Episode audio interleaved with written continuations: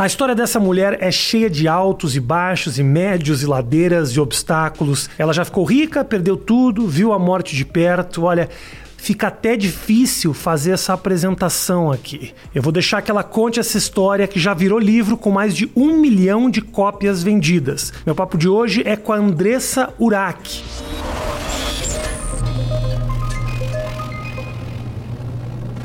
Obrigado. Tô muito feliz que você tá aqui.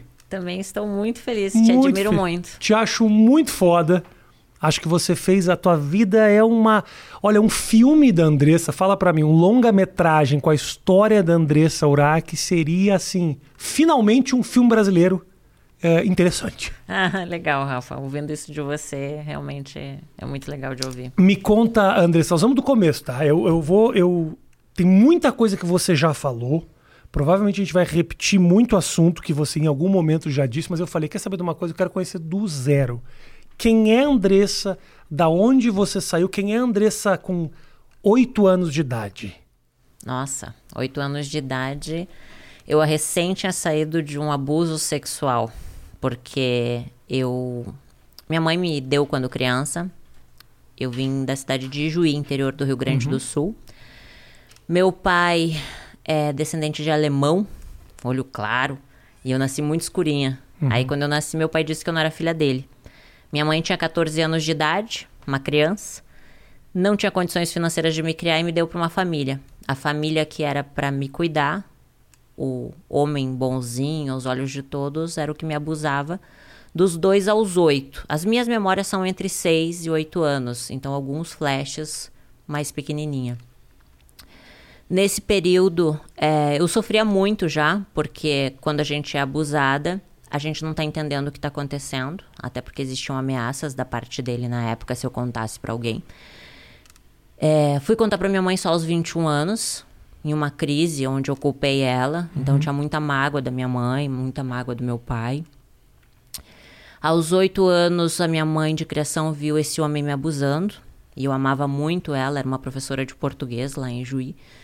E ela cuidava com muito amor de mim, sabe? Uhum. Eu via nela uma mãe. Só que ela não poderia continuar me mantendo lá por causa dos abusos dele, porque ela viu e me devolveu para minha mãe, só que não contou nada para ela. Antigamente as pessoas ficavam casadas, né? Não se separavam por nada, então ela não poderia se separar daquele homem porque ela tinha construído uma vida com ele. Você tinha noção disso naquele momento? Não, naquele momento não, né? Eu era uma criança uhum. que tinha que me separar da mãe que eu amava, que era minha mãe de criação, pra finalmente morar com a minha mãe. Só que minha mãe era uma criança. Eu acredito, Rafa, hoje, que a pessoa não pode dar o que ela nunca recebeu. Se tu não recebeu amor, tu não sabe dar amor. Então, a vida então, dela foi um pouco assim Foi também. um pouco... É, eu não vou expor muito tá, ela, não, né? Okay. Mas ela passou por muitas, muitos problemas também. E aí eu me tornei uma adolescente muito rebelde a gente não tinha amizade, eu e minha mãe. A gente, uhum. Ela brigava muito comigo, me batia muito. Então, aos 11 anos, eu comecei a fumar cigarro, beber, colocava piercing para chamar atenção. Até eu tenho a sobrancelha rasgada uhum. aqui, porque eu mesma furei a minha própria sobrancelha na frente do espelho, botei um brinco gigante, porque eu já queria chamar atenção. Uhum. Na verdade, eu queria ser amada, né? Eu buscava a atenção Aceita, das né? pessoas né? aceitas, aceita. Então, com 11 anos, eu sofria isso, sabe? E eu era muito magrinha. Então eu via as meninas gostosonas, assim, uhum. tipo, nossa, os meninos querem ficar com elas. E eu, ninguém queria ficar comigo. E aí eu colocava meia dentro do sutiã para ter, uhum. sabe, peitos. E passei por vários problemas naquela época de depressão, só que eu não entendia, porque naquela época a gente não conseguia conversar com ninguém, não tinha internet como é hoje. Então nas minhas agendas eu falava que eu queria morrer, que eu queria matar todo mundo. Uhum. E... Só desculpa te interromper, mas uh, o abuso acabou da onde, assim? Só quando a minha mãe de criação viu ele me abusando sexualmente. Então teve um confronto. Né? Isso, aí ela me deu, me deu para minha mãe. Tá. E aí momento. minha mãe morava em Porto Alegre. Uhum. Então eu saí de Juí para Porto Alegre para morar com a minha mãe. Minha mãe, uma criança, né? Imagina, ela me ganhou com 14 anos. Uhum. Minha mãe tinha que trabalhar muito de manhã e de, de, tarde, chegava muito de noite. Então a minha vida era comer miojo uhum. E salsicha. E aí ir pro colégio sozinha e voltar sozinha. Então ali eu me tornei muito rebelde, porque a minha mãe queria que eu fizesse comida, limpasse a casa, obrigações de um adulto. Sim. E ela não sabia conversar comigo, então ela me agredia muito. Assim, de, de agressões, assim, de me violentar mesmo, sabe? Com palavras também, palavras que me machucavam. Então eu nutria muito ódio dentro de mim. Com 13 anos eu comecei a fumar maconha. Com 14 anos eu fugi de casa. É, vendi todas as minhas fitas de videogame para poder fugir de casa. E peguei todos os ursos e fugi com os ursos. Uhum. Aí fui para uma vila lá no, em Porto Alegre. E a minha mãe me achou com a polícia. Daí, quando a minha mãe me achou, ela me disse: agora tu vai morar com teu pai. E eu não conhecia direito meu pai. Mas foi bom, foi um período muito bom. Meu pai é uma pessoa incrível. Aí eu consegui conhecer ele de verdade, né? E acabei é, tendo minha primeira relação sexual com meu meio-irmão. Porque para mim eu não conhecia ele. Ele era filho do meu pai, um menino bonito da minha idade.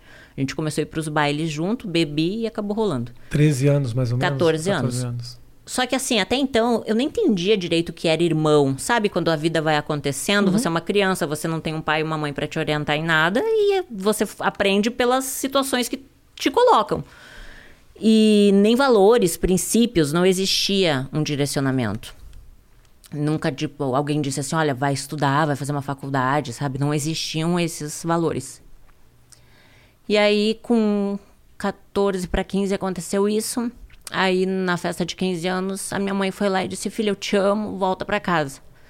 E eu amava a minha mãe, por mais que ela me batesse, ela era minha mãe, né? Claro, óbvio.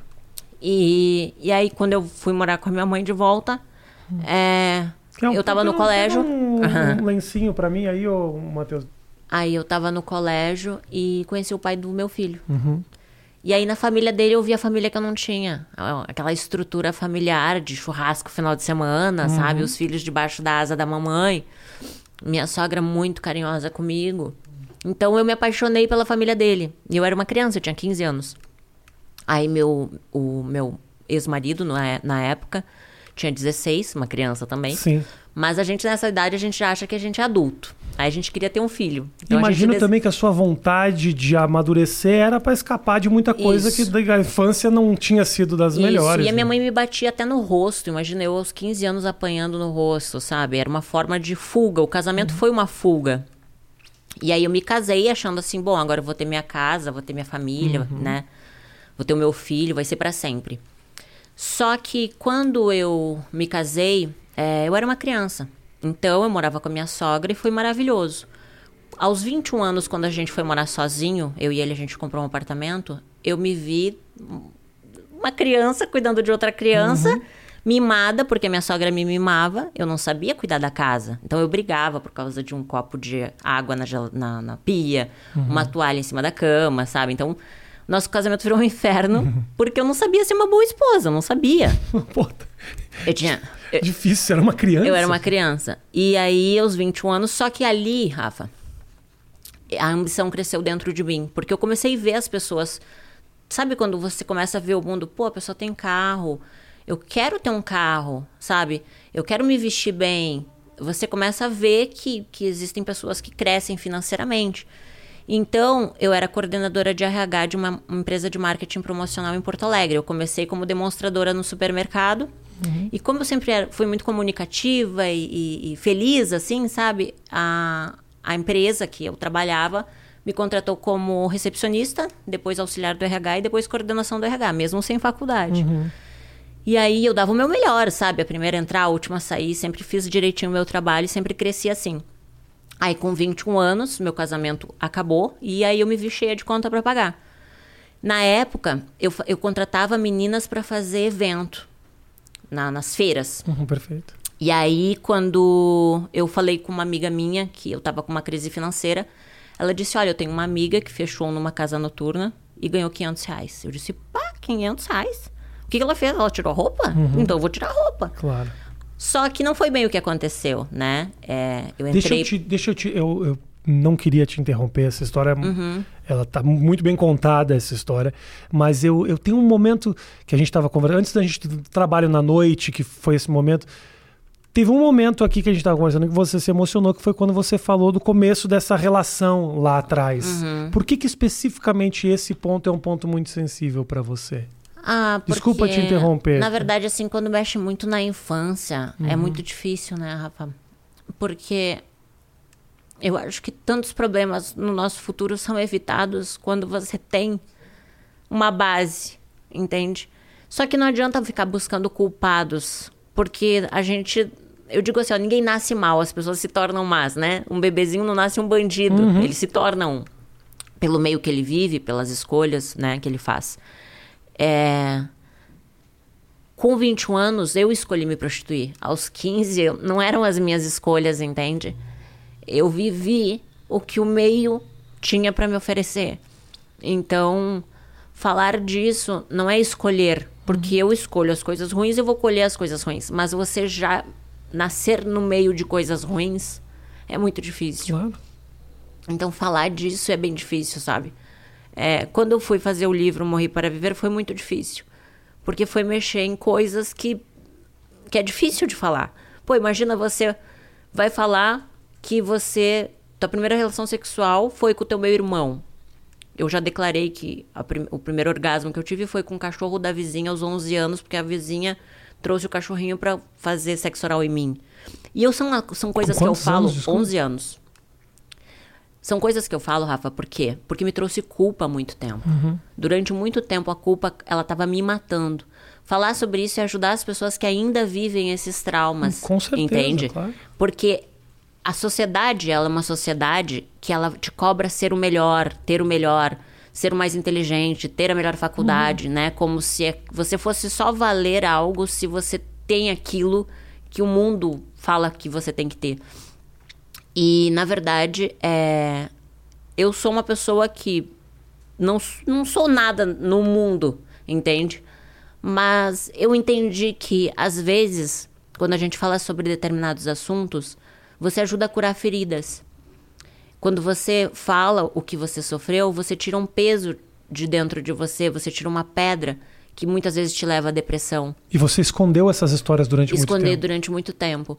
Então, hoje eu entendo, eu fazendo, é, escrevendo livro, fazendo acompanhamento com psicólogo, com psiquiatra, eu consegui entender que, na verdade, muitas das minhas emoções estão relacionadas à minha infância, né? Estão relacionadas aos meus traumas, à rejeição. Eu sempre tive muito medo da rejeição. Então eu já rejeitava com medo de ser rejeitada. É, eu não conseguia ter relacionamentos duradouros com homens porque eu fui abusada sexualmente, não, então eu não conseguia confiar em homem. Então eu vi que muitas coisas que aconteciam na minha vida era uma bagagem que eu levava, uma mochila nas minhas costas. Então quando eu fiz o livro Morrer para Viver foi justamente botar esse lixo para fora, sabe? Foi entender que assim eu não posso mudar o passado. Claro. Ele existe. Ele só que eu posso fazer novas escolhas, entende? Eu não sou aquilo. Eu vivi aquilo sim. Por algum momento eu vivi e fui isso, mas hoje eu decido não ser mais. E acho que é importante que você também entenda que foi um passado duro, que não dá pra simplesmente desconsiderar de que você realmente sofreu, porque seria não basta só você falar, é você também entender o significado. Me parece que o fato de você entender que o seu passado foi duro faz com que você consiga olhar pra frente melhor, porque também só contar essa história de uma maneira quase que não tivesse acontecido com você, também não sei se daria o mesmo, o mesmo resultado. Eu acho, Rafa, que todos nós a gente tem um propósito, sabe? No mundo, sabe? Eu acho que, que Deus é vivo, que Deus existe. E ele dá essa oportunidade pra gente, assim, de, de aprender. Eu acho que tudo que a gente sofre, a gente aprende. E hoje, olhando tudo que eu passei, eu vejo que mesmo a dor ensinou. Talvez se eu não tivesse passado Claro. por tudo que eu passei, eu não seria a pessoa que eu sou hoje, entende? Eu não teria os valores que eu tenho hoje. Eu precisei sofrer, eu precisei passar por tudo isso. É, quando hoje é, eu converso com uma mulher que já passou abuso e ela ainda não conseguiu perdoar, eu consigo saber o que ela sentiu, entende? É, não é fácil perdoar. É muito difícil. Você tem a sede de vingança, você. é eu costumo falar que quando a gente tá com mágoa, a gente tá tomando veneno esperando que a pessoa morra. Então você tá criando vários tipos de doenças, tanto psicológicas quanto físicas, por alimentar esse sentimento ruim. Todo pensamento negativo torna com que o teu corpo crie uma reação e, e aquilo vai fazer mal pro teu corpo, pra tua mente, pra tua vida. Tua vida trava. E você só, só você pode fazer as escolhas, entende, Rafa? você pode aceitar ou não, você, você tem que escolher. Todos os dias você vai plantar algo. E a semente, ela não vai dar o fruto naquele dia. Talvez você vai colher daqui 10, 15, 20 uhum. anos aquilo que você plantou. Claro. Então, é, a gente tem que ter autorresponsabilidade também. E aprender a se perdoar. Porque a gente não é obrigado a saber se vai dar certo ou não. A gente uhum. vai ter que passar por aquilo. Às vezes a gente acerta e às vezes a gente erra. Então, a vida é um privilégio. Sim. Vamos lá, você estava na trabalho na noite, essa oportunidade, ganhar 500 reais por, por, por noite. O que, que era o trabalho? Como é que você entrou nessa? Então, a, na verdade, a menina me enganou, né? Porque não ganhava 500. Ela só falou aquilo, eu achei que era 500, mas eu ganhava menos para fazer show. É, fui ganhar mais depois de famosa para fazer show de striptease. Uhum. É, dentro do bordel, descobri que ser famosa ganharia mais. Então, você, como foi a primeira vez que você se apresentou e tirou a roupa? A primeira vez, é, deixa eu me lembrar, eu tinha 21 anos, é, eu tava, nem, não tinha nada de grana, nada, nada. Eu acho que eu tinha acho que uns 20 reais mais ou menos. E aí, é, a minha amiga tinha falado dessa, desse lugar. Uhum. Eu fui nesse lugar, não gostei, achei um ambiente meio sujo, assim. E, e aí eu ia voltar para casa e a dona do ambiente, que é bem conhecida lá em, em Porto Alegre, ela me, me apresentou um desembargador. Ela disse: Não, esse aqui é um cliente da, da, da, casa, super gente boa, conversa com ele e tal, não sei o quê. Aí nisso ele me ofereceu carona para ir para casa. E eu morava na Coab, lá no Rubem Berta. Uhum. Eu sei onde é. É, e aí. Talvez eu seja o único entrevistador da sua vida que você vai dar essas referências, eu sei o é. que você tá falando. E aí, é. Então você deve até saber que eu já sei. ouviu falar sim, quem é sim. é essa mulher conhecida uhum, da, de Porto Alegre. Exatamente. E aí ele me deu carona e eu fui a psicóloga dele. E aí ele me deu um cheque de 500 reais. Eu disse, uau, quero ser psicóloga assim para sempre. Imagina, era mil reais que eu ganhava por mês. Eu ganhei um cheque com a metade do meu salário. Numa noite. 21 anos. E fui bem tratada. Ele me tratou como uma princesa. Na verdade, não foi uma noite, foi uma tarde, assim, porque eu fui lá para o final da tarde. E ele ficou algumas horas comigo, assim, conversando, desabafando, falando da família dele. Pediu champanhe pra gente. Eu nunca nem tinha tomado champanhe. E em um motel muito bonito. E ele não teve relação comigo. E eu disse, nossa, eu quero isso para minha vida. Uhum. Aí eu fui, aí eu fui para casa e pesquisei na internet, botei, né, o melhor lugar e tal que eu poderia ir. Daí eu descobri uma casa noturna lá, que seria a melhor da cidade dali de Porto Alegre. E fui. E aí, é... só que esses 500 reais que ele me deu acabou rapidinho, assim, as contas que eu tinha para pagar. Aí eu fui só com o dinheiro da passagem de ida, eu não tinha dinheiro para passagem de volta. E chegando lá, é, eu lembro que eu não ia ficar, porque a moça que cuidava das meninas lá botou muitas regras. Ah, tu tem que vir é, praticamente todos os dias, tem hora para entrar, tem hora para sair. E eu pensei, não, não posso, eu trabalho e eu tenho filho, então não posso. Eu tava indo embora, o gerente da casa disse, não, fica aí, tu vai ganhar uma maquiagem, vai ganhar, tu, tu vai tomar um, toma um drink também, fica à vontade, você não é obrigada a nada. Aí eu fiquei. Aí era um lugar muito bonito, tinha músicas, meninas lindas, com um corpo, um corpo mais lindo do que o outro, assim, que eu ficava, uhum. nossa, preciso ter o corpo desse, sabe? Eu toda magrinha, não tinha nem silicone, eu amamentei o Arthur quatro anos, então tinha uma, um peitinho murchinho. Uhum. E, e eu era bem narigudinha também, então tinha vários complexos, assim. E aquelas mulheres lindas, daí eu entrei num lugar lindo, sabe? Aí eu fiquei lá sentada e aí veio um rapaz muito bonito e a gente começou a conversar. E daí eu falei que eu era coordenadora de RH, que eu estava passando por um problema financeiro, que era a primeira vez que eu estava lá. E ele, ah, quanto que tu precisa? Eu disse mil reais. Ele disse, eu vou te dar. Aí eu disse, quero mais isso. Aí eu acabei tendo relação sexual com ele, foi muito bom. Cara, nossa, lindo, educado, cheiroso, me tratou como uma princesa. E eu ganhei mil reais. Foi uma relação sexual como um cara que você conheceu Isso. na noite. E ali ele me deu. Não, nem na noite, porque às vezes da noite nem te dá valor, Sim. entendeu? Eles não. Então ali eu disse: eu quero isso para sempre. E aí o, o, dono da casa disse assim: você precisa de um nome. Porque tu não pode usar o teu nome, a não ser que tu queira. Aí eu digo: tá, vou pensar. Daí, como eu trabalhava numa empresa de marketing, eu sabia que a propaganda era a alma do negócio. E ali eu já me coloquei como um produto. Eu perdi totalmente sentimento. Eu disse, eu vou entrar aqui e eu vou ficar rica. Aí eu já fiz os cálculos de quanto eu ia ganhar por dia. Eu não saía do bordel com menos de 3 mil por dia. Por, por um dia. É, por, por noite, assim, né? Eu cheguei a ficar com até sete homens num único dia. Então, Isso eu- logo nesse começo, assim? Sim, eu- Sério? eu baixei a cabeça e comecei a trabalhar. Eu vi aquilo como um trabalho. Era uma hora só e a cada uma hora eu ganhava de no mínimo 400 reais por programa até 1.300, 3 mil reais por uma hora, dependendo do cliente, assim. E os programas sendo feitos provavelmente num hotel ali próximo, uma isso, coisa. isso. E às vezes durante o dia eu trabalhava também. Então a minha vida foi. Eu virei uma máquina, Uhum. sabe? Eu não tinha mais sentimento e eu pensava, eu vou dar um futuro pro meu filho, vou ter uma casa boa, ele vai fazer uma faculdade. Vou pensar no nosso futuro, né? Vou na minha aposentadoria. Então eu pensava muito no dinheiro. Eu pensava assim, quando eu for rica eu vou ser feliz. E aí eu comecei a buscar, buscar, buscar dinheiro. Aí dentro do bordel eu via famosas se apresentando, fazendo show de striptease. E elas ganhavam cachês bem altos. Você lembra quem que foi? Ah, não vou expor, Ah. né, Rafa? Eu falo Mas da minha uma- vida, não da dos outros. Não, não, eu digo assim, não.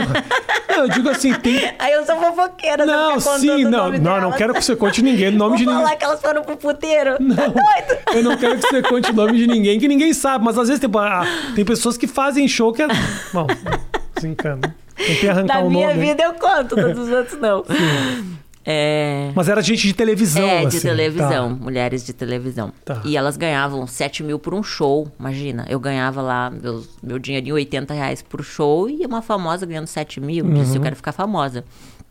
E aí eu comecei, aí na época, agi- eu já, eu já trabalhava como modelo antes, né? Mas eu ganhava pouquinho como modelo. Mas aí eu pensei assim, bom, você é garota colorada. Daí tinha o concurso de garota colorada. Daí fui lá, fui garota colorada. Depois teve musa do Brasileirão. Comecei a participar de concurso de beleza. E pensava, quanto mais famosa eu for, mais vai aumentar meu cachê. Perfeito. Aí fiz um comercial de refrigerante, conheci o Latino, pedi uma oportunidade pra ele. Eu disse, Latino, me dá uma oportunidade de ser dançarina. Aí ele me deu a oportunidade. Aí nesse período eu já tinha grana pra me manter, né? Já não trabalhava mais no, no bordel. E trabalhei direitinho, assim, como bailarina. Agora, das experiências, antes da gente passar para a televisão, das experiências que você teve naquele momento, todas foram daquela forma, como aqueles mil reais que Não. você ganhou do cara? Não, porque, Porque assim... você entrou na, é. na máquina de fazer dinheiro e de trabalhar. Essas É. experiências provavelmente devem ter sido bem eu, dif fico- eu tô até gelada de falar sobre isso. É... Você fala só o que você quiser, É. André. Se você não, quiser, a gente bem. pula e não tem já problema tô- nenhum. Eu falo, eu falo, não tem problema.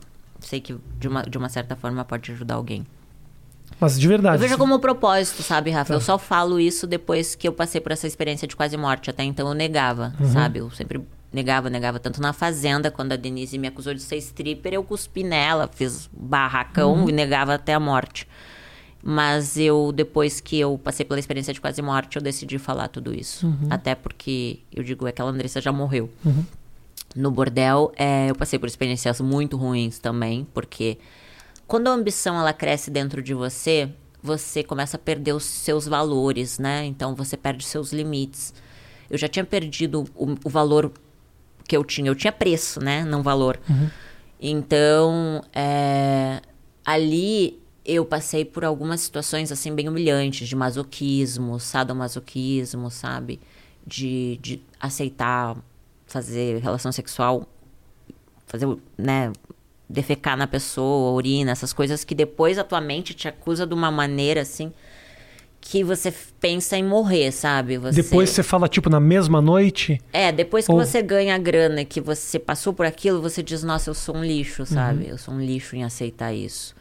Mas aí você pensar, são 7 mil reais, são 10 mil reais, entendeu? É, é muita grana, daí você, aquilo te vicia. Então você passa todos os teus limites emocionais, você acaba se submetendo a coisas que você acha que nunca vai pass iria passar, mas você acaba por causa do dinheiro indo, sabe? por ser mais rápido. Não que fosse fácil, mas rápido. Então isso me causava muitos traumas. Só que assim, é, como eu pensava muito na grana, eu me tornei fria. Eu não tinha mais sentimentos, entende? Eu só pensava no dinheiro. Sim. E as coisas mais nojentas eram o que mais dava grana. Então, é, passei por várias situações, assim, de colocar minha vida em risco, sabe? De apanhar de cliente, de desmaiar. Então, De bater a é, de de, apanhar de, de a ponto de, de desmaiar, entendeu? Então, imagina, eu tava colocando minha vida em risco, sem contar bandidos que eu acabei me envolvendo, né? Até eu, eu sempre falo isso, é, Deus ele é tão bom que ele me deu tantos livramentos. E, e a gente vai, é como um- uma areia movediça. Você vai afundando, sabe? Não tem como você sair daquilo. Você acha que você não vai fazer mais nada. Você acha que você vai viver o resto da vida fazendo aquilo, sabe? Você coloca na sua mente que você é aquilo e, e ponto, e você só sabe fazer aquilo agora, sabe? Então é bem difícil, assim, uma... quando você entra de cabeça na prostituição é bem difícil de sair. Imagino, claro, imagino. Você conta essa história e as experiências que você passou ali te marcam e é difícil, né? Imagino ah, ah, isso de vez em quando ainda aparece na tua vida, assim, um sonho, essas coisas todas. É uma que foi uma, de, uma vivência de quanto tempo isso? Foram seis anos. Ah, é muito tempo. Seis É anos. muito tempo. Seis anos, né? E quanto mais famosa, mais grana. Quanto mais grana, mais loucura. A coisa Tanto da que eu acabei viciada em cocaína, né? Porque alguns clientes faziam com que a gente tivesse que cheirar junto. Tipo, os clientes mais ricos gostavam de cheirar cocaína. Então, pra te agradar o cliente, você cheirava Vai junto. né? Vai junto. E aí pintou a história da dançarina no, no- Isso. no latino. Isso. Só que tudo isso, essa minha vida era paralela. Ninguém sabia. Era aquela coisa off, né? Tá. É, até porque eu negava, Deus o livre, falava que era eu, dizia que não, qualquer coisa assim. E aí surgiu a oportunidade de ser, de ser bailarina. E ele me deu essa oportunidade, eu fiquei muito feliz, sou grata a ele por isso. E me comportei nesse período, não porque o Rio de Janeiro é pequenininho. Se eu fizesse alguma coisa de errado, certamente a imprensa saberia logo, né? Imagina, latinete, garota de programa. Isso é rápido. Pra... Então eu fiquei bem direitinho, fiquei comportadinha. Em seguida veio o Vice Miss Bumbum. Participei um ano, não ganhei. No segundo ano participei de novo e fiquei em segundo lugar. Aí eu vi que na imprensa, tu causar, tu ia ser destaque. Aí eu comecei... Quando que você viu isso? Quando eu vi, assim, que coisas como... ah, eu olhava muito, assim, eu fa- fazia análise do que que saía. Treta. Treta. Entendeu? Barraco, calcinha de fora, pagar peitinho, beijinho, tudo, tudo que era meio escândalo, assim. Aí eu digo, bom, eu não tenho nada a perder, né? Eu quero grana. Então, ali. No livro eu contei tudo, sabe? Tudo que eu fiz pela fama. Porque eu pensava assim, quanto mais famosa, mais eu ganho na prostituição. E aí, por final, eu já tava ganhando de 30, 60 mil por mês. Meu cachê já estava em 15 mil reais. É, já cheguei a ganhar 30 mil reais. É, comecei a namoros é, pagos, assim. Ficava exclusiva de um cliente e ele me bancava 30 mil por mês. Sabe? É, teve um rapaz que o pai dele me contratou para ser namorada dele. Porque o menino queria... é, não ele, né? O pai dele queria que ele fosse famoso. Então, o pai dele me pagou 80 mil reais para fingir um namoro com ele. Então, a minha vida era movida a grana. Então eu busquei muito isso, achando que eu seria feliz. E eu cheguei de fato no auge, aos 27 anos, corpo, corpo perfeito, várias cirurgias plásticas. Me tornei um ser humano arrogante, porque a vida inteira todo mundo me bateu. Então eu já estava blindada, sabe? Aquela coisa de dura, assim, eu não tinha sentimento nenhum. Eu passava por cima de qualquer pessoa, assim, tipo, dane-se, sabe? Depois de tudo que Depois você de- passou, respeitar e não fazia muito não sentido. fazia sentido. Tanto que na fazenda as pessoas perceberam. Eu era uma, um furacão ali, sabe? Ele não podia usar droga. Imagina, eu cheirava de manhã, de tarde, de noite. E dentro do reality eu não podia. Do nada, do dia pra noite. né? É, então, então, assim, foi bem difícil dentro do reality por- pela convivência, porque eu tenho uma personalidade forte, sabe, Rafa? Eu tenho. Como você chegou no, no- no reality? Era... Foi, foi assim, eu tinha no carnaval brigado com um dos donos da escola de samba. Eu fiz um barraco no carnaval. Por quê? Porque eles tinham me prometido destaque num carro. E aí, naquele dia, eu inventei que tinham é, roubado minha fantasia, mas era mentira. Eu inventei que tinham roubado porque eu queria aparecer. aí eu queria desfilar de peito de fora. Só que o que acontece? Como eu era muito brava, é, eu fui pro carro e eles botaram a gente no meio da fumaça. E eu era doida, assim, né? Doida de tirar pedra. Aí é, eu fiquei braba, porque eu pensei, pô, eu, eu gasto um monte, porque para você desfilar no carnaval você gasta É, horrores, fantasias caríssimas, né? Eu cheguei a gastar 80 mil reais numa fantasia. Entendeu? E aí você investe muito te- aparecer. aí o cara te bota na fumaça. Na fumaça, eu fiquei, nossa, eu fiquei doida. Aí eu fiz um barraco com o dono da escola lá. Não sei se ele era dono, era diretor. E aí o G1 chegou, que era um repórter da Globo. E ele começou a me entrevistar. E aí eu com o peito de fora, brigando com o cara. E eu toda semana criava algum barraco pra ser nota no Ego, que na época tinha o Ego, né? Você tinha esse objetivo em mente, eu quero ser nota toda, Toda semana. semana no ego. Então eu criava situações tipo, ah, vou ficar pelada na Paulista, Tá. peito de fora. Então coisas assim, vou beijar minha amiga na festa. Então eu fazia coisas, vou pagar calcinha no, no lançamento do, do nu de uma amiga, pra parecer mais que ela. Inventei um namoro lésbico com a segunda colocada do vice Miss Bumbum pra ser destaque, foi destaque até fora do Brasil, entendeu? No The Sun. Então, a, a mídia era uma coisa que era um vício pra mim, sabe? Ser destaque é, na imprensa, pra mim aquilo era massagear o meu Uhum, ego, claro. sabe? Tipo, venci, olha aí, ó, vocês não acreditaram em mim, vocês que sempre disse que eu não ia ser nada, agora eu acho que eu sou alguma coisa, entendeu? Uhum. Essa coisa assim. Tudo vaidade, futilidade, mas eu achava que isso máximo. Teve a coisa do Ronaldo, me lembro Foi, vagamente foi, disso, assim. Foi, foi. Ali foi real. Só que foi o que acontece. Eu fiquei brava, porque eu gastei. Eu paguei meu voo. Imagina, eu era garota de programa. Uhum. As pessoas me pagavam. Eu conheci ele através de um amigo que tinha pagado um programa pra mim. Cristiano Ronaldo, né? É, o, não, o Cristiano É, o não Cristiano pagou Ronaldo. nada. É, o Cristiano Ronaldo não pagou, não pagou Eu falei cachê nenhum. Ronaldo, mas eu confundi. Foi Cristiano Isso. Ronaldo. Já, já botei no fenômeno, que tinha Não, nada a não ver com a foi. história. tinha nada a ver. O Ronaldo tá Não. assistindo isso e falando: o que, que eu tenho a ver com isso? Não, foi o Cristiano Ronaldo. Eu fiquei com outro jogador de futebol que pagou o meu cachê. Aí eu fui pra Rússia na época. E aí a gente fez uma festa com outros jogadores e esse outro jogador era amigo do Cristiano Ronaldo. E a gente batendo um papo, assim, conversando, eu digo, nossa, o Cristiano Ronaldo é meu sonho de consumo. Falei assim, mas brincando.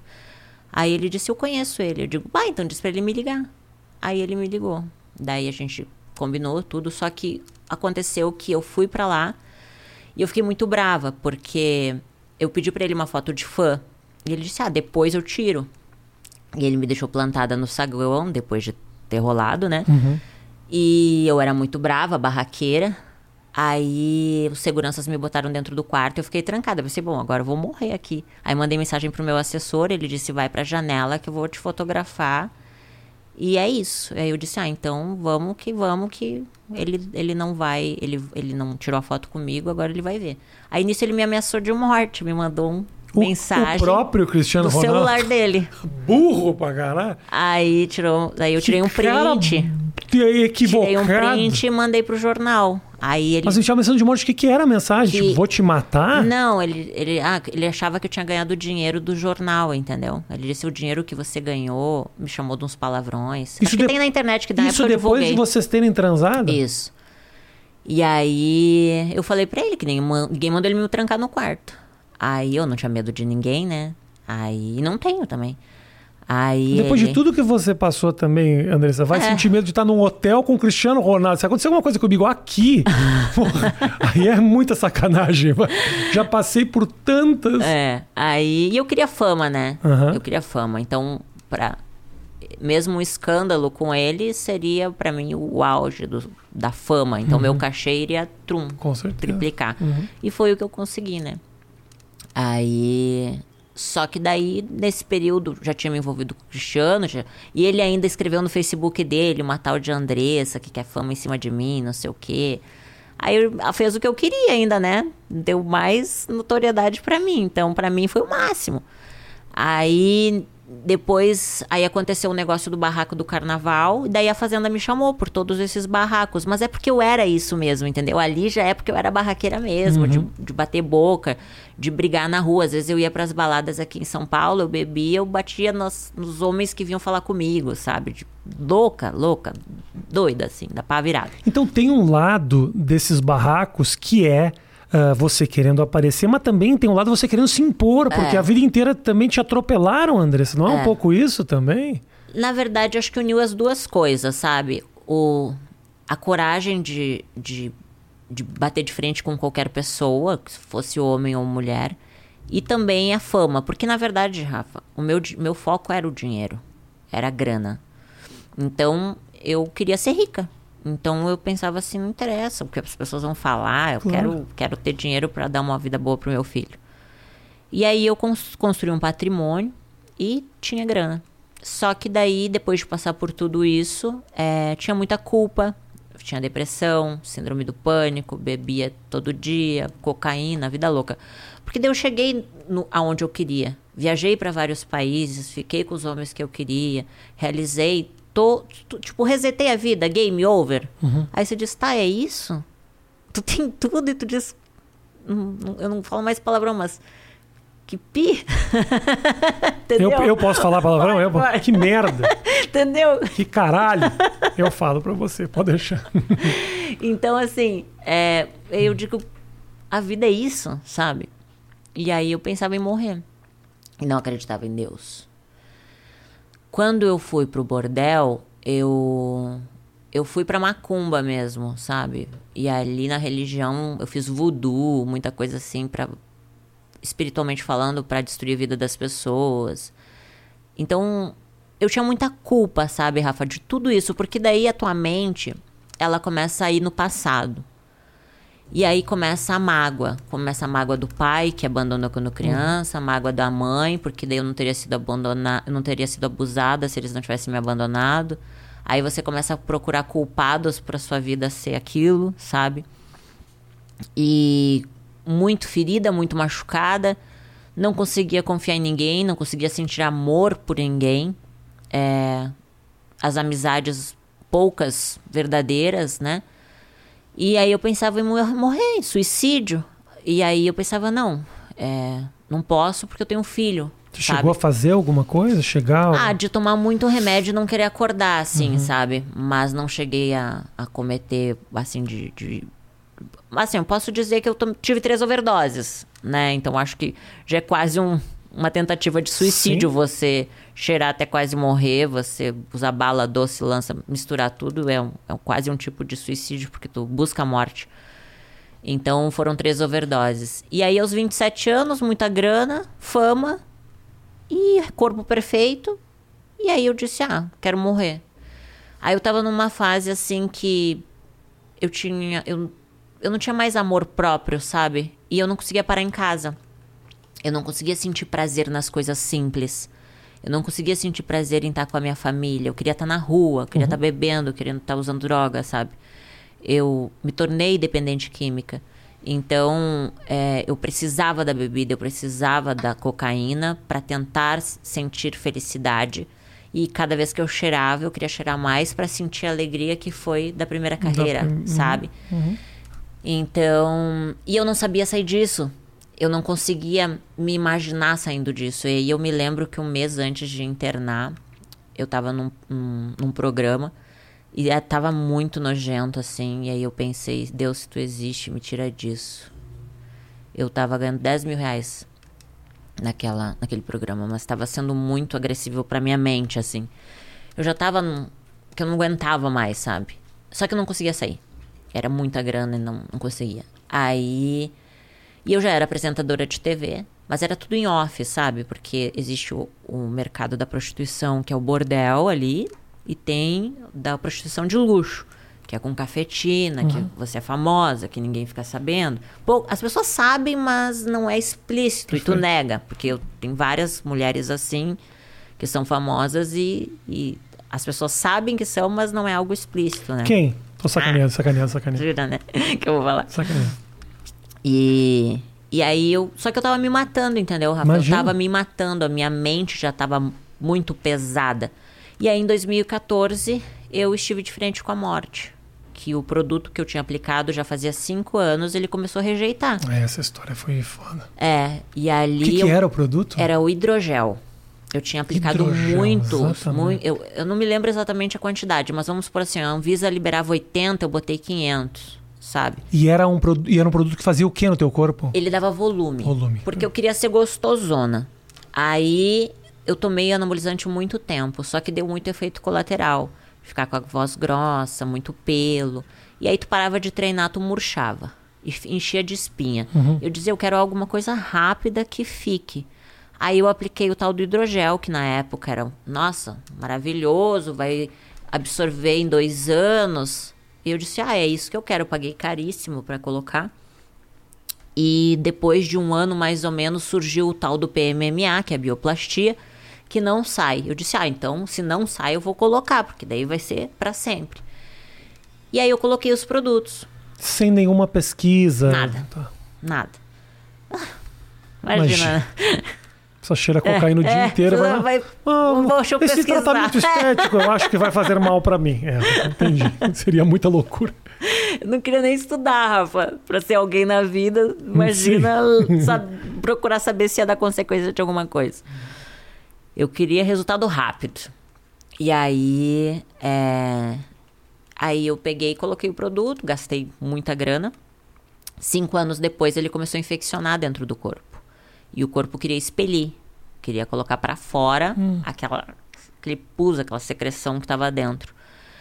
E aí, numa das retiradas do produto, que entrou uma bactéria e me deu sepse, que é infecção generalizada. Daí ali eu entrei em coma. Eu fiquei três dias em coma, fiquei internada. Sou muito grata aos médicos, sou muito grata ao Hospital Conceição. Que é um hospital, hospital onde meu pai trabalha, vou dar o crédito aí. É... Meu pai trabalha lá até hoje. É... é a história que sua lá foi, ficou. E, e, ah, ficou muito conhecida isso, né? E alertou muita gente, e as pessoas que tinham colocado esse produto ficaram absolutamente desesperadas. Foi um case assim que fez muita gente abrir o olho com essa história. É, até foi retirado, né, de circulação o hidrogel depois disso, foi proibido pela Anvisa. E e aí foi o que aconteceu. Ali eu tive um divisor de águas, porque eu passei por uma EQM, que se chama experiência de quase morte.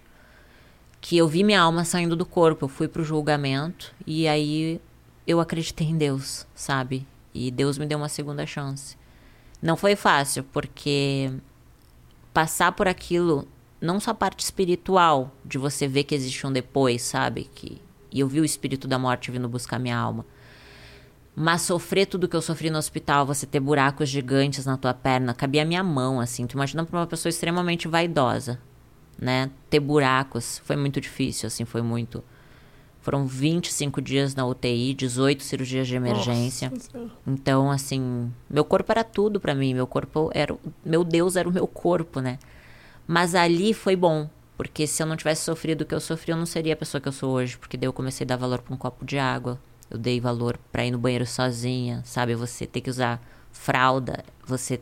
Nossa, você ficar em cima de uma, de uma cama de hospital, você depender das pessoas é muito difícil. Então, foi a pior e a melhor coisa que aconteceu. Como foi uh, essa experiência que você falou de quase morte? O que, que você viu? Eu, eu tenho muita curiosidade para isso. Você passou por uma experiência que pouquíssimas pessoas é, na, na, vida passaram. Eu sou muito grata a Deus por isso, sabe, Rafa? É, eu realmente estive de frente com a morte. Eu sei que é um propósito isso. Eu sei que Deus permitiu eu passar por isso para contar para as pessoas. Se as pessoas querem acreditar ou não, é entre elas e Deus depois. Mas eu lembro assim que eu estava deitada na maca do hospital. Quando eu entrei em coma, eu lembro que a minha alma descolou. E aí a minha alma ela era igualzinho ao meu corpo, só que ela era uma fumacinha bem clarinha. Aí eu lembro que eu tentei encaixar de volta, eu não consegui. Aí eu vi minha alma assim no meu, meu corpo, a minha alma levantou era igualzinho assim o meu corpo, só que eu tava nua. E ali, é, quando eu levantei, eu vi os enfermeiros, vi o médico. A tua consciência vai falando o que vai acontecendo, sabe? Você tá morrendo. É como se tivesse uma voz na tua mente que é você mesmo falando: olha, está acontecendo isso, você está morrendo, você está saindo do seu corpo. Quando eu saí, parou as dores, porque até então eu estava sofrendo muito, estava doendo muito, estava rasgando a minha carne. Uhum. E eu sabia que eu ia morrer, o sentimento de medo, assim, estava muito presente em mim, tanto que quando a minha mãe, ela entrou comigo, eu tirei as minhas joias, assim, eu disse, mãe, a senha do banco é essa, eu não vou viver. E aí eu dei para ela as minhas joias. E aí foi, foi assim, eu digo, sabe, Rafa, hum. que Deus é muito misericordioso, porque eu não merecia uma segunda chance. Eu não merecia. E aí, quando eu fui pro julgamento, eu vi tudo. Da, do primeiro dia de vida até o último, as minhas escolhas, eu me julguei. E eu vi que eu era responsável pelas escolhas que eu tinha tomado. E existe uma consequência para isso. Hoje eu entendo que faltava Jesus. Eu estava num tribunal sendo julgada, eu tinha pecados como qualquer pessoa, escolhas erradas.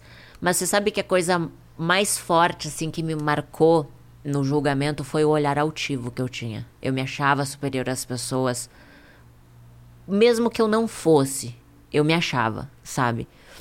E de todos esses pecados, porque eu fiz muita coisa horrível e eu me envergonho e me arrependo. Mas maltratar as pessoas acho que foi o pior das coisas assim que Deus me mostrou, sabe? E aí eu pedi perdão. Eu disse: "Deus, eu acredito, me dá uma segunda chance. Deixa eu cuidar do meu filho, que na hora eu, eu pensei nele, sabe? Se eu morresse ali, o que, que seria dele? Que imagem ele teria de mim, né? Que mãe que eu fui. Uma mãe que lutou a vida inteira para ter grana, mas que, cadê o amor? Cadê o carinho? Cadê a presença? Que valia mais do que o dinheiro. Então, ali, se eu morresse, eu seria uma vergonha pro meu filho, né? E ali eu pedi uma segunda chance e Deus me deu.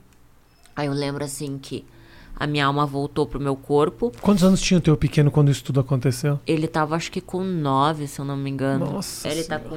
com 16. Ele vai fazer 16 agora. Foi em 2014. A idade do meu filho hoje. É. E aí, Rafa, é, eu. Eu, fico vi a luz eu de fico- Deus. Eu fico me Eu imaginando. não vi Deus, eu vi a luz de Deus. Uma luz muito forte, um sentimento maravilhoso, assim, que é uma paz que completa dentro de você.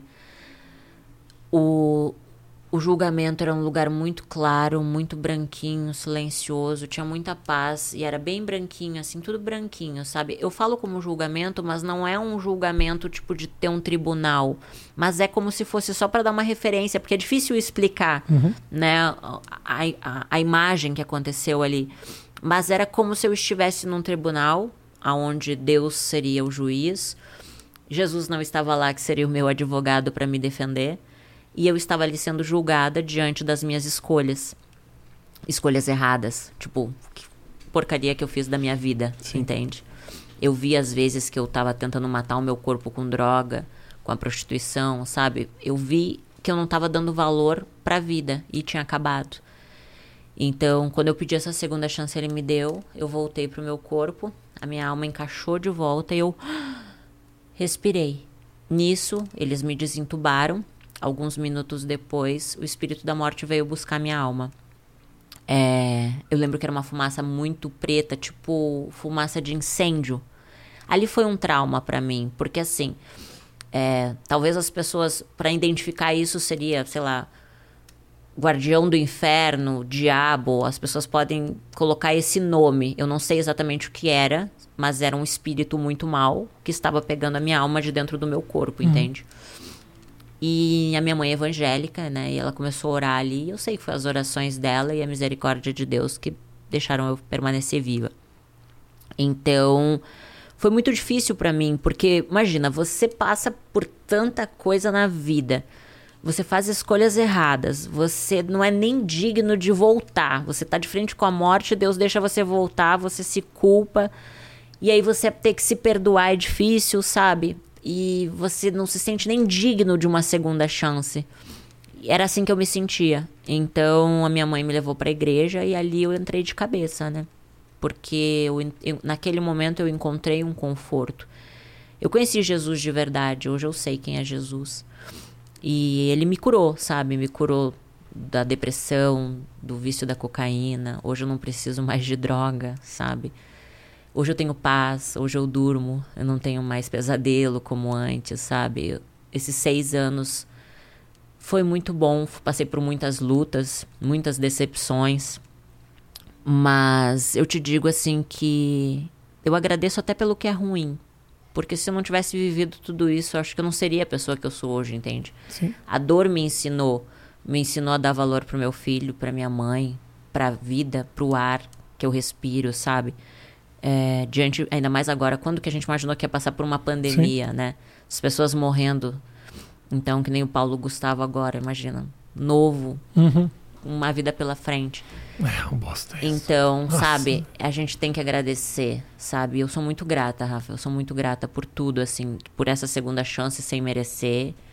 e pela vida do meu filho, sabe? Porque eu consegui escrever uma história diferente para ele e, nesses seis anos. E como uh, você virou meio quase garota propaganda da igreja em um certo momento. Como foi essa passagem, assim? Rafa, é, antes da gente começar a gravar, eu, eu falei várias coisas para você, mas eu acho que é feio a gente viver seis anos falando bem uhum. e aí a gente sai, sai falando mal, sabe? Uhum. Porque eu vivi seis anos isso. Eu fui fiel a eles. Eles não foram fiéis a mim. É, eu me senti usada, sim. Descartada, sim. Tive que trabalhar o perdão, sim. Trabalho isso. Falar sobre isso é muito difícil, porque no lugar que de uma certa forma era para me tirar do inferno, quase me levou ao inferno de novo. É, eu acho que eu confio na justiça, né? Eu digo, Deus vê tudo. Então, ele me dando saúde, eu consigo trabalhar. E mas foi bem difícil assim, sabe? O ano passado houve um rompimento, passei por muitas humilhações, muitas decepções.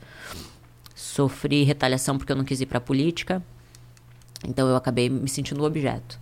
Uhum. Eu disse que eu me senti mais usada na igreja do que na prostituição. Porque na prostituição eu ganhava grana, né? Na igreja eles me tiraram todo o meu patrimônio. Então imagina, tu passa por N situações que tu te culpa a vida inteira para construir um patrimônio e hoje eu não tenho grana nem para pagar a faculdade do meu filho, porque eu dei tudo para a igreja.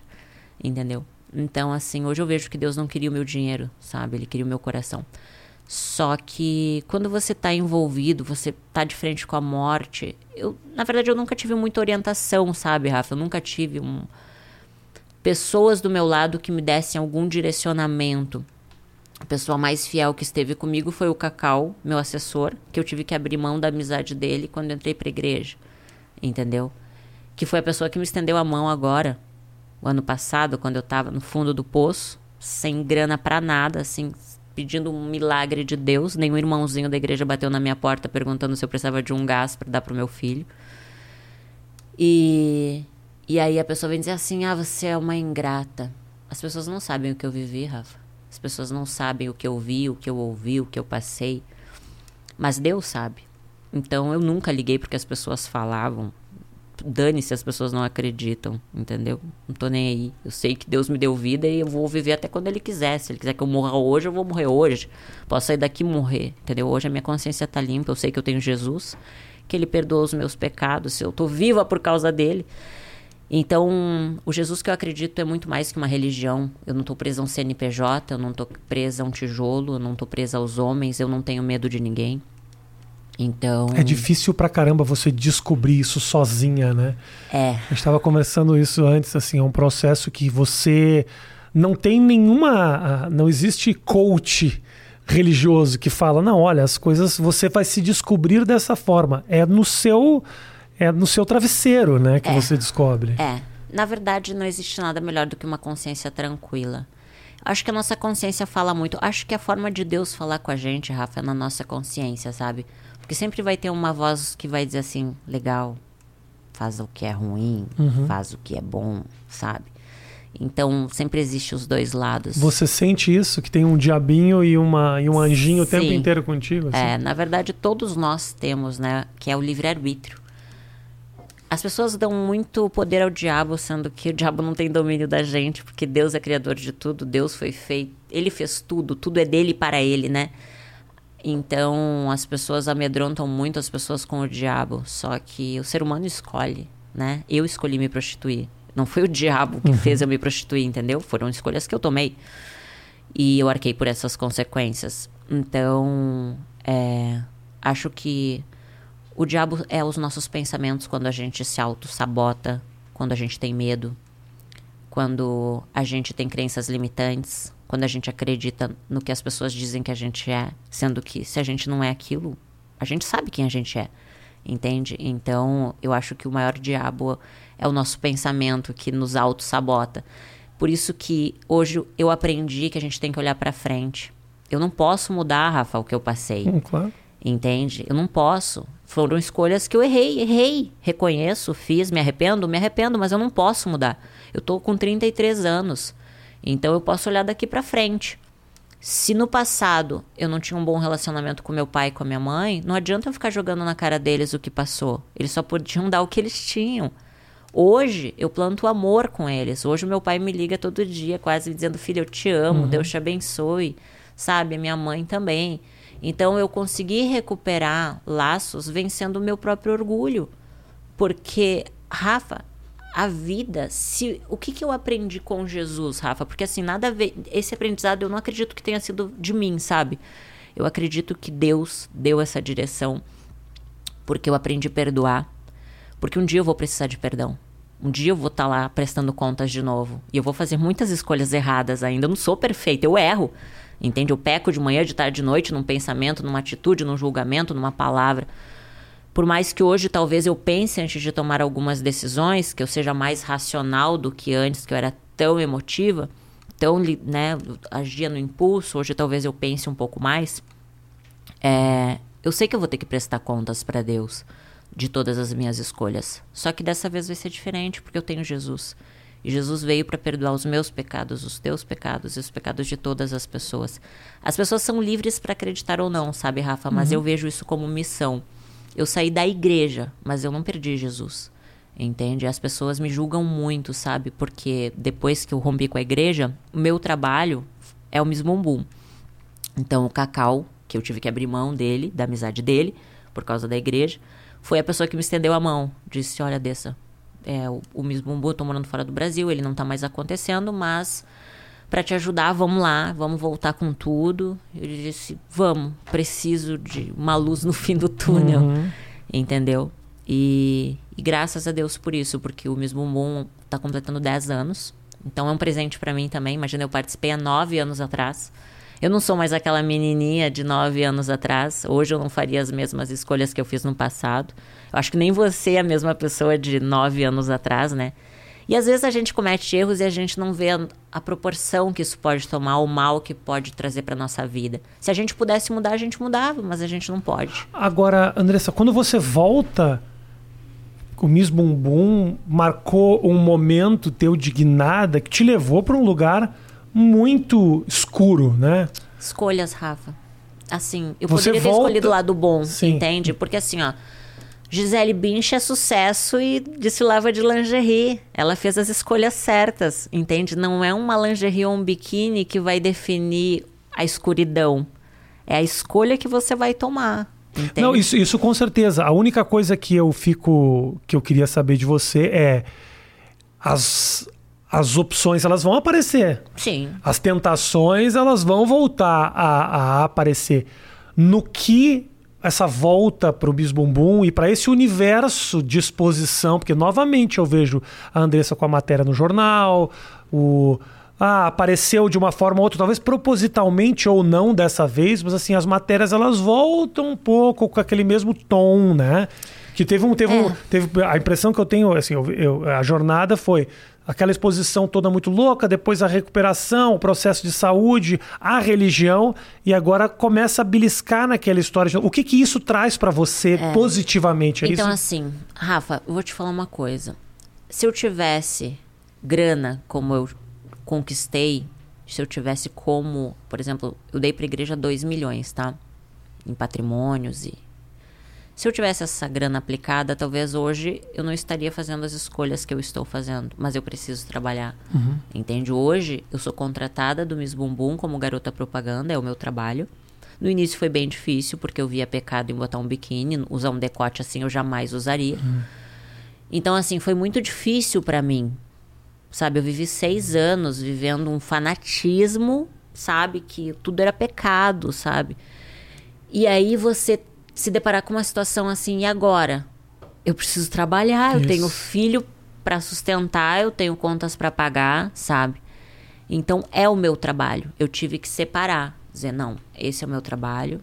Vou ter que vencer a mim mesma, os meus preconceitos. Uhum. E comecei a tentar ver de outra maneira, porque daí eu consegui entender uma coisa, Rafa, que eu conheço pessoas religiosas que arrotam santidade e que traem os maridos entende?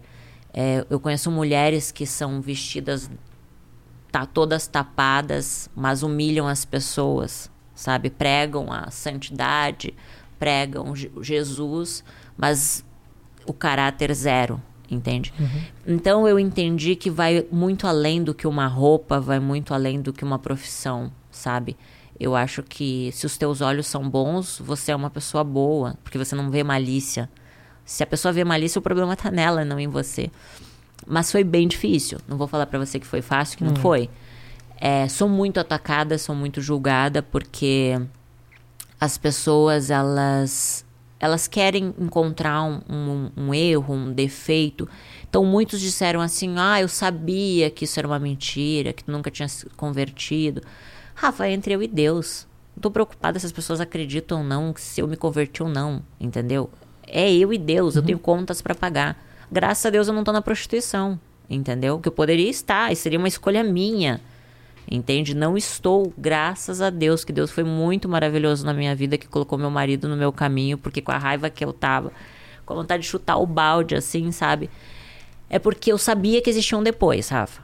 Eu sei que existe um depois, eu sei que Deus existe, eu sei que existe o campo espiritual, eu sei que tudo que eu plantar eu vou colher. Eu não queria plantar as mesmas sementes, entende? Agora é um processo, é um processo muito louco, né? Você entra nisso para ser aceita, para que as pessoas te abracem, e agora você precisa entender que essas pessoas que não querem te abraçar, você é mais forte do que tudo isso. Ou seja, é, um, é uma, uma loucura tudo, né? É uma loucura. Assim, foi bem difícil, Rafa, foi bem difícil. Você tem que assim. desconsiderar a rejeição, que é. é algo que você fugiu a vida inteira, né? Na verdade, eu acredito que Deus está permitindo isso para mim aprender a lidar com isso, a rejeição, sabe? Eu acho que seria, sabe a, a o teu ponto fraco. Parece que às vezes a gente é desafiado nos nossos pontos fracos, sabe? Como se fosse um teste para ver se você consegue permanecer. É assim que eu vejo, sabe? Foi muito difícil, Rafa. Foi muito difícil, assim, para não voltar para estaca zero, sabe? Eu digo que Deus foi muito misericordioso na minha vida, porque Ele olhou e disse: essa guria vai se perder agora, vai ficar, vai chutar o balde. Uhum. Mas isso só, a única pessoa prejudicada seria eu, seria o meu filho, entende? Então, graças a Deus, Deus botou meu marido no meu caminho, me pediu em casamento, eu nem esperava, a gente era amigo. Ele sabia tudo esse rompimento que estava acontecendo com a igreja, a minha decepção com a igreja, com as pessoas da igreja. E o meu erro foi confiar nas pessoas, foi amar demais, é, me entregar demais, entende? E, e foi bem difícil, Rafa foi bem difícil, assim. Falar disso me machuca. Então eu ainda estou num processo, tipo, eu ainda não acredito que está acontecendo tudo isso. Mas está. E eu não tenho outra escolha. Eu preciso continuar, entende? Uhum. Eu preciso seguir em frente. Eu sei que Deus existe. Eu sei que Ele não vai me desamparar porque não me desamparou. Meu marido é uma pessoa incrível, maravilhosa, que me ama. Eu estou sendo amada como nunca fui. Uhum. Então tem um filho lindo, sabe? Ele vai completar 16 anos agora em maio. É meu amigo, meu companheiro. Uhum. Ele entende sabe? todo esse processo? Entende tudo isso, porque quem sempre colocou comida dentro de casa fui eu, entende? Então, eu nunca pedi nada pro pai dele. Tentei reconstruir meu casamento quando eu tava na igreja, mas não deu. É, fechou aquele ciclo, sabe? Uhum. Então, assim, Rafa, meu filho Hoje, depois de seis anos, ele tem uma nova mãe. Então, para mim, isso que importa, sabe? A minha mãe tem uma outra filha, uma outra, sabe, Andressa. Aquela Andressa do passado, rancorosa, amarga, morreu. Talvez eu, eu tivesse que passar por tudo isso até, até o que é ruim é bom. Eu, não, eu nunca queria ter rompido com a igreja porque eu conheci Jesus lá que eu me decepcionei foi com seres humanos, sabe? Foi eu achei muito perigoso isso, tipo, de você ter que ser aceito por Deus, você tem que dar o seu tudo. Tipo, eu dei meu tudo e quase fui pro inferno, sim, sabe? Sim. Então, tipo, que Deus é esse? Eu que, entendo. Entendeu? Claro. Tipo, pô, eu luto a vida inteira para conquistar um patrimônio, daí a igreja vem, tira tudo. E aí é difícil, é difícil. E aí você é. começa a estaca zero de novo, sabe? Você é como se você voltasse aos 21 anos, aos 33. E é enlouquecedor, porque é o mesmo Meu lugar que te, que te abraça, né? E que te faz mudar, porque também se não fosse aquele ambiente, talvez você não tivesse aqui. Então tem uma dívida de gratidão e ao mesmo tempo a traição. Ah, A sua vida ela é cercada de sentimentos conflitantes, assim, É, porque daí vinha o amor, a gratidão. Isso. Rafa, eu amo a obra de Deus. Eu amo estar dentro dos presídios falando de Jesus.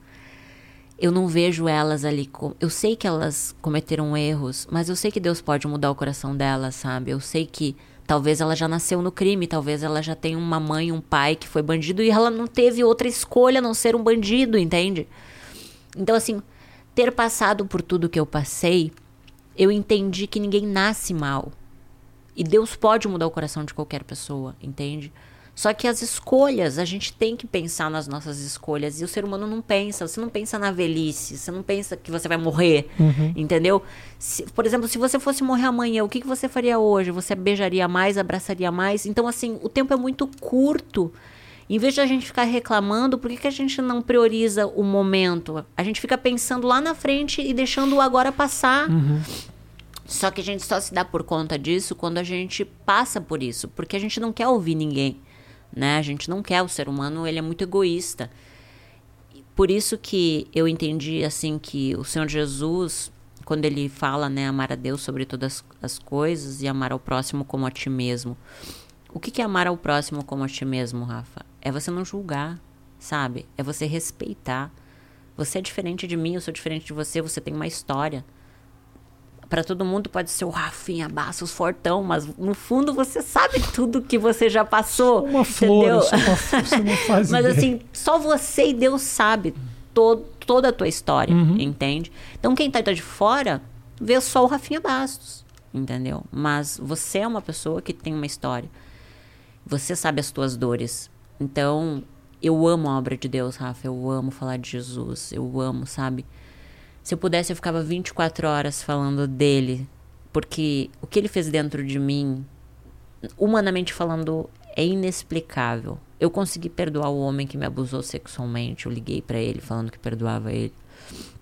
Eu perdoei minha mãe, eu perdoei meu pai, sabe? Eu tenho um relacionamento maravilhoso com meu filho, com meu marido. Eu amo cuidar da casa, cuidar do meu marido, cuidar, sabe, das, das nossas coisinhas e comidinha. Sabe, hoje eu consigo dar valor ao que lá atrás não tinha valor. E é tão simples. A gente, a gente busca tanto a riqueza, só que a felicidade está nos mínimos detalhes, sabe? O que, que adianta você construir um império se você não tem alguém de verdade que te ama por quem você é e não pelo que você tem, sabe? Então, eu já tive muita grana e não fui feliz. E agora eu não tenho. Mas eu te digo que eu tô muito feliz, assim. Eu acho que eu tô na melhor fase da minha vida, por pior que seja, sabe, Rafa? Eu posso dizer pra assim, ó, o ano passado eu, eu fui pro fundo do poço, porque eu me vi sem grana pra nada, assim, a igreja me deu um, um- um pé, me virou as costas e, tipo, te vira, né? Tiver que voltar pra vida, volta, dane-se. Aí eu fiquei pensando, pô, amam tanto a minha alma assim, entendeu? Alma porcaria nenhuma. Aí você tem que trabalhar o perdão, porque Jesus é perdão. Daí você quer se vingar, metade de você quer se vingar, você quer expor os áudios, você quer jogar né, no ventilador tudo, daí você diz, não. Também porque tem uma coisa dentro de ti que tem a exposição, aquele, aquela barraqueira. É, sabe? E eu digo, eu não quero mais isso. Eu não quero mais plantar o que é ruim. Porque que nem aquela época que eu expus o Cristiano. O casamento dele acabou, entendeu? A Irina chegou agora recente dar um depoimento que, tipo, que é como se eu fosse, entre aspas, o- a culpada da- de ter acabado. E eu não quero ser culpada de mais nada, entendeu, Rafa? Eu não quero fazer mais mal pra ninguém, sabe? Eu acho que as pessoas que me fizeram mal, o próprio mundo vai se encarregar. Deus tá vendo. Eu sei disso. Você teve a oportunidade de confrontar algumas pessoas lá de trás que em algum momento você fez mal e pedir desculpa? Pedi de... perdão pra todo mundo. Todo mundo. Liguei, mandei mensagem. Consegui per- pedir perdão pro menininho quando eu tinha 13 anos, que eu, eu magoei ele no colégio. então, Você foi assim, atrás, né? Eu fui atrás das Você pessoas. foi investigadora, detetive. Achei no Facebook, pedi perdão pra ele. Então, assim, eu fui. Porque eu vi que eu vou precisar de perdão, Rafa. Eu vou, eu vou um dia chegar no julgamento de novo. Deus vai mostrar todas as escolhas de novo. Eu sei que eu cometo erros, mas eu preciso perdoar. Entende? Eu não sei se você já leu a Bíblia em Mateus, Marcos, Lucas e João, que é o Evangelho. Jesus é isso. Jesus, ele ensina isso, sabe? A perdoar. Não importa quantas vezes as pessoas errem, a gente tem que perdoar, porque um dia a gente vai precisar do perdão de Deus. Eu não. Uh, meu pai é judeu, não é? Uh, e eu nunca. Eu não fui nem batizado. Meus pais falaram: deixa que ele escolhe quando ele for mais velho. E foram coisas que não. Ou por uma questão da vida, acabou fugindo de mim. E eu demorei muito tempo a entender um pouco isso que você está me contando, do que bem isso faz na vida de alguém. E com a vida, a vida vai mostrando, né? Pessoas que se renovaram, pessoas que mudaram, que tiveram uma vida. Por isso que eu não julgo mais. Talvez há 10 anos atrás eu fosse aquele cara que fala: ah, esses caras, esses pastor, quer arrancar dinheiro, negócio de Deus e tal. Então, assim, eu, eu hoje tenho uma outra, uma outra visão. Antigamente, se você viesse me contando com os papos de Jesus, agora eu ia dar tipo, ai, mas lá vem as com o papo de Jesus. Hoje em dia eu entendo e, e acho que a tua experiência e o teu, o, teu, o teu relato, ele é a prova viva de que isso tem um valor absurdo. Acreditando ou não acreditando, você é a prova viva de que você se salvou. Se foi Jesus que te olhou naquele momento ou não, as pessoas podem até ter um certo julgamento. Agora, se foi isso que fez com que você se levantasse para estar tá agora inteira como você está, só, só uh, resta respeitar. Respeitar e entender que para você foi algo que te renovou, é, que te trouxe é vida interior, nova. Entendeu? Por mais que eu, eu use as palavras, eu não conseguiria explicar o quanto eu tenho paz dentro de mim, entende? Uhum. Que antes eu buscava com a grana e com a droga. E eu não preciso mais delas. Então, hoje eu sou livre, entende? Difícil foi voltar a usar biquíni. Difícil foi, porque assim, Rafa, de verdade, eu sou muito grata ao Cacau, ao Miss Bumbum, porque hoje é o meu trabalho, entende?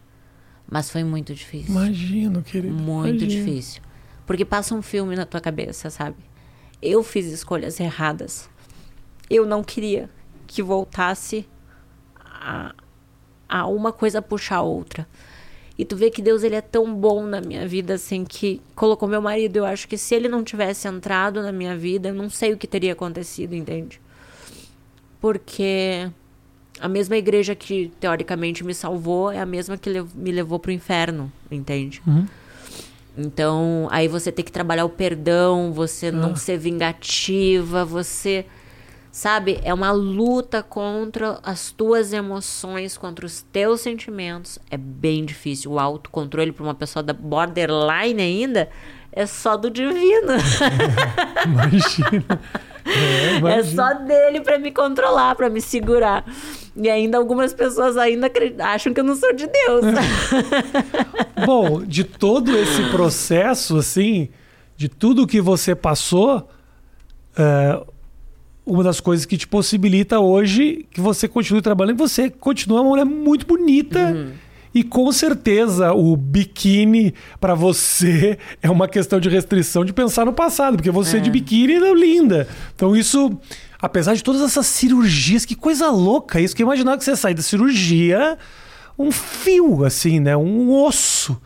E mesmo assim, você é uma mulher muito exuberante, muito bonita. Você se preocupou com isso, assim, que você mudaria fisicamente nessa história? Eu passei que por... é uma preocupação muito pequena, é. obviamente, mas eu tô curiosidade Não, eu passei minha. por 22 cirurgias nas minhas pernas. Hoje eu tenho, eu tenho tatuagem para cobrir as minhas cicatrizes. Uhum. Até meses atrás, né? Porque antes eu, eu é que quando assim, ó, quando você se converte, você já deve ter conhecido pessoas que ficaram fanáticas, né? Sim. Normalmente todo mundo quando entra para Jesus é aquela coisa louca. Não fala assim. mais de nada. É, a vida é Jesus, Jesus, Tem tu não isso. consegue, é, é, tu diz, ah, que chato que só fala disso. Então eu acho que são fases, né? Todo mundo passa por isso. Então, hoje eu cheguei no equilíbrio. Eu, eu passei por essa fase, foi importante. Nesse período eu aprendi muito porque eu comecei assim, em vez de pensar assim, tenho cicatrizes, eu pensei, eu tenho pernas, uhum. entendeu? Você muda os teus valores. Claro. Você começa a dar valor ao que tem e deixa tudo bem não ter, entendeu? Uhum. Tudo bem, ok, deu errado, tudo bem que deu errado. Sabe? Nem sempre tem que dar certo, porque Sim. a gente sempre pensa, vai dar tudo certo, vai dar tudo certo. Às vezes dá errado e dá muito errado. E tipo, uhum. tipo, tá tudo bem que claro. deu errado. Uhum. Eu não tenho o que fazer, vamos tô frente. viva. Tô, tô viva, entendeu? Então, o que me motiva é estar viva, sabe, Rafa? Hoje, a minha alegria é estar em respirar. Porque eu respirei com tubos, eu tinha dificuldade de voltar a respirar um oxigênio. Então, quando você passa por isso, você, tipo, dane-se uma cicatriz, uhum. sabe? Como eu voltei a trabalhar como modelo, eu fiz tatuagem justamente para esconder, né? Uhum. Porque, imagina, hoje eu vou fazer uma campanha de lingerie, de biquíni, um, um, uma divulgação de alguma clínica de estética. Eu tenho que usar o meu corpo, a minha imagem. Então, eu fiz as tatuagens por isso. Mas eu acho assim que eu vou envelhecer, entendeu? E tudo bem por isso. Só que se eu puder usar a medicina a meu favor, eu vou usar, entendeu? Só não coloca só, esses negócios aí. Isso. Eu só hoje não faria assim, ó. Lipo eu não faria, porque eu, eu já vi, assim, dá muito erro. É, porque é perigoso, né? Então, assim, isso eu não faria. Mas eu já troquei a prótese de silicone, já voltei, fiz uns botoxinhos depois que eu saí da igreja, sabe? Já, já fiz alguns procedimentos que não são invasivos. Uhum não colocaria minha vida em risco, entende? Não, não iria tomar uma anestesia geral, assim. Sim. Só pela prótese que eu queria colocar, que eu queria trocar a prótese só. Mas é, você muda, sabe? Quando você geme demais, você vai para uma cama de hospital. Aí você pensa assim, que bom que eu tô conseguindo caminhar, sabe? Porque não era nem para mim ter perna, né, Rafa? Era pra ter amputado. Então, graças a Deus pelas minhas cicatrizes. Sim. Andressa, Obrigado. muito legal. Você tem uma clareza muito grande, assim, sabe? Você fala muito bem. Eu não precisava nem estar tá aqui. Na real é essa. Eu sou um coadjuvante dessa história. Desculpa eu não consegui te abraçar, que eu tive vontade quatro, cinco vezes durante a nossa conversa de te abraçar, que o negócio de corona, a gente tem um, um acrílico. Você não tá vendo? Tem um acrílico separando a gente. Então parece que eu caguei quando a Andressa se emociona. É que é corona, gente. É a maneira que a gente tem de viabilizar. Obrigado por você vir, você veio de Porto Alegre até aqui só para a gente poder conversar. Obrigado pela tua história. Tenho certeza que isso é muito inspirador para as pessoas que acompanham. Uh, mesmo que a igreja não tenha utilizado essa narrativa da melhor maneira possível, que isso não tenha sido. Você acabou impactando muita gente com a tua, com a tua história. Eu acho que isso tem que ser motivo de orgulho muito para você nesse momento. É, Rafa, e hoje eu penso o seguinte, que tudo são as nossas escolhas, né? Por exemplo, agora a gente veio com o Miss Bumbum. São 27 candidatas lindas que têm um futuro pela frente. São as escolhas que elas vão tomar. O que, que, é o Miss Bumbum? Pra gente me explica isso, que eu, eu só ouço é um falar concurso, do Miss Bumbum. É um concurso. Que elege a bunda mais bonita. Isso. Mas o que, que é a bunda mais bonita? Então, não tem um padrão Entendeu? exato é. de bumbum. Porque assim. É, o que, que é a bunda não, não bonita? É, não é nem a, a, maior ou a menor. É hum. o bumbum mais bonito do Brasil. São, a gente é, faz a seleção, porque assim. Algumas meninas, elas têm o sonho de ser famosa. Uhum. E o concurso faz isso. O concurso traz a fama, né? Foi, é o início da fama. Tanto que eu fiquei conhecida por causa do Miss Bumbum. Uhum. Eu fui vice Miss Bumbum há nove anos atrás e até hoje eu colho os frutos do Miss Bumbum, né? Sou que eterna que vice Miss Bumbum. O que, que aconteceu com a Miss? Porque só se falou da vice. a, a, verdadeira Miss Bumbum, o Brasil não tá nem aí. Tadinha, ela é um amor, uma querida ela. Mas então, o Miss Bumbum traz isso, sabe? Traz esse reconhecimento. E eu acho que no fundo, Rafa, toda pessoa que ela quer ser famosa, ela quer ser amada. Entende? Você foi pelo humor. É. Né? Porque você é homem, não tem Sim. um Miss Bumbum. Não tem. E se tivesse, teria uma dificuldade tremenda de participar eu, que eu não tenho bumbum. Eu sou aquele cara que eu tenho que apertar o cinto da calça, Matheus. É ridículo. Porque senão começa a aparecer meu cofre do nada, porque não tem. Sabe aquela, aquela calça que você tem que apertar, porque senão ela desce. Bunda de urso, sabe? Que faz assim, ó. Tum, tum, essa é a minha bunda. A, a gente já selecionou, Rafa, as 27 candidatas, hum. até trouxe um vídeo para. Tá se a você puder mostrar para as pessoas acompanhar, porque elas já podem votar. Então, uhum. as pessoas vão ajudar a gente a escolher Boa. o bumbum mais bonito do Brasil, né? Ótimo. né? São 27 candidatas, as 15 mais votadas vão para a final, que vai ser em julho, aqui em São Paulo. Quem sabe você e a sua esposa vão lá ajudar a gente no júri a escolher Virginia, o bumbum mais bonito. Virgínia, você vai participar do bumbum mais bonito do Brasil, tá bom? É, Juíza. então, é o que eu tô falando. De repente vocês podem ser O juízes. maior prazer seria. Posso ser juiz do Miss Bumbum? Eu sou, eu gosto, eu, né? Eu tenho um Ela vai negócio. junto, né? É um casal, né? Analisaria muito os bumbuns do Brasil.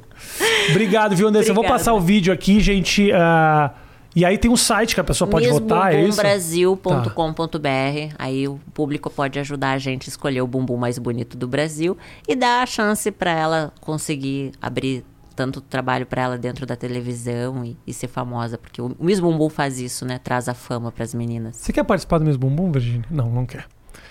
Obrigado, Andressa. Foi um prazer. Foi muito legal. Então tá. Beijo grande. Tchau, tchau. Tchau, tchau, gente. Valeu.